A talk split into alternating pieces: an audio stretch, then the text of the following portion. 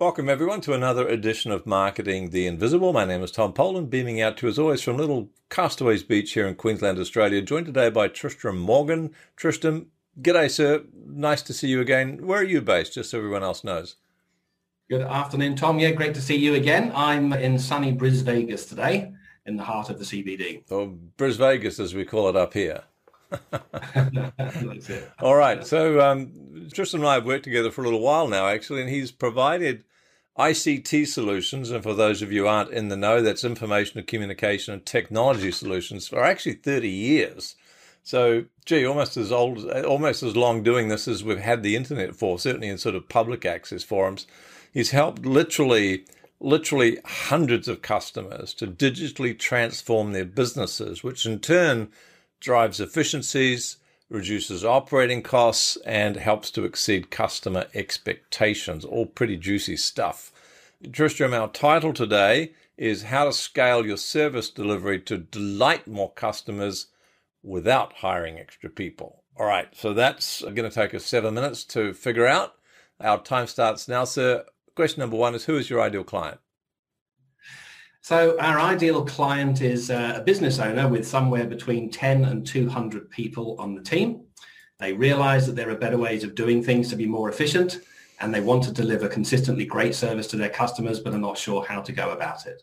So we have helped solopreneurs and smaller businesses. We've got a couple of multinationals, but the 10 to 200 is the real sweet spot for us.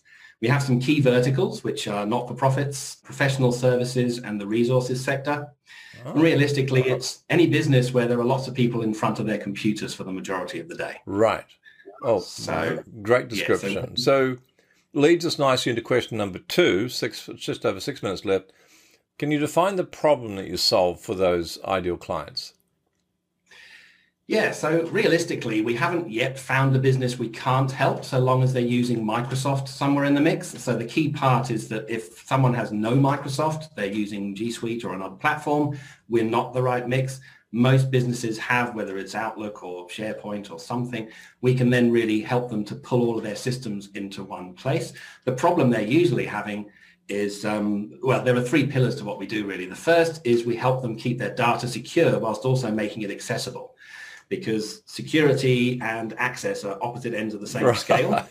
And every business has an appetite for risk that's different depending upon the sensitivity of their data. Yeah. So the second pillar is we help them find the bottlenecks in their business. So the reworking of information into multiple systems, paper forms that can be digitized, manual processes that we can automate. And a simple example is when we publish a blog post on our website, it also goes to our Facebook, Twitter, and LinkedIn pages.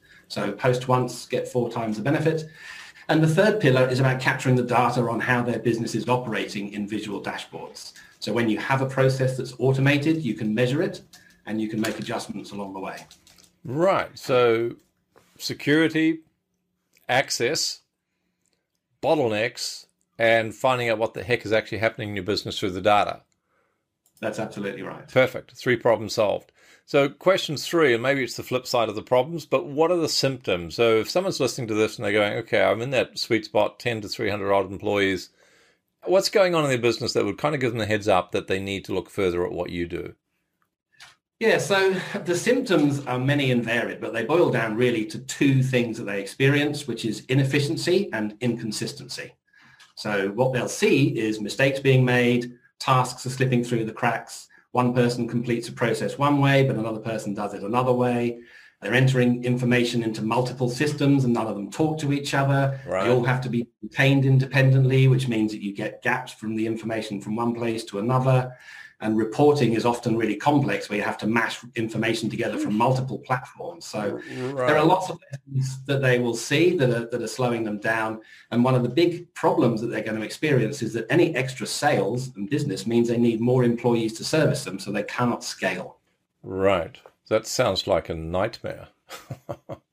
So people who are running these businesses or are senior roles in these businesses are going to want to sort this out. They're going to do things that may not actually work so well. So question 4, and 3.5 minutes left, what are some of the common mistakes you see people make before they become clients of yours?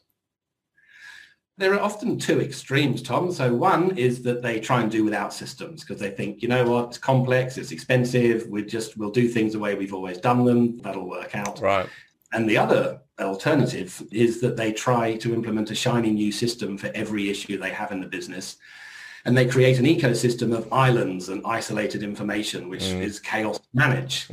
So yeah, it's really trying to fix it without doing the main thing, which is to take the time out to map the processes to people and roles, assign responsibilities, and then work out how to automate those processes for better effect. Right. And I wanted to highlight one thing there as well. I guess they're often hiring extra people when they actually what they need is to sort out their ICT systems.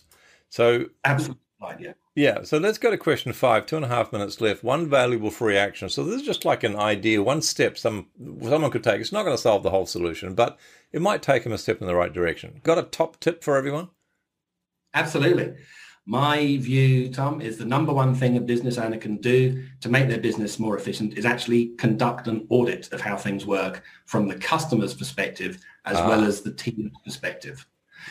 So you get feedback from the trenches, as it were. So if you survey your customers about what they like about doing business with you and what they're less impressed with, this will often lead to gaps in the processes that you can't really see from internally because you're doing things the way you've always done them and they seem just fine. And it's a good idea to incentivize your team to find ways of bringing efficiencies to the table.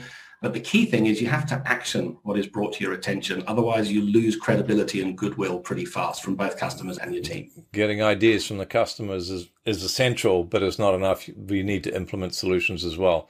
Thank you, sir. 80 seconds left, 2 questions.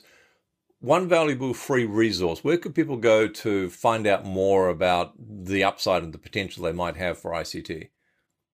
Okay, so if you go to our website, which is 365solutionsgroup.com.au/MTI for Marketing the Invisible, you can take an assessment called the Digital Transformation Readiness Survey, and that'll help you to determine where the gaps are and what the return on investment is going to be of taking steps to automate your processes and streamline your systems. Oh, very nice. So that's numbers 365solutionsgroup.com.au/MTI, Marketing Invisible MTI. Perfect. Thank you, sir. That would be very valuable. 30 seconds left. Question 7, what's the one question I should have asked you but didn't? And very quickly, the answer, please. The question you should have asked, Tom, is what is the cost of inaction to a business owner who knows they're struggling with inefficiency? And the very scary answer is that eventually it may cost them the entire business because competitors are automating, shaving costs to be more competitive. And it's actually very hard to sell a business without strong systems and processes in place. So it can be worthless when they finish working. Tristram Morgan, thank you so much for your insights. Thank you, Tom. Thanks for checking out our Marketing the Invisible podcast. If you like what we're doing here, please head over to iTunes to subscribe, rate us, and leave us a review. It's very much appreciated. And if you want to generate 5 fresh leads in just 5 hours, then check out www.5hourchallenge.com.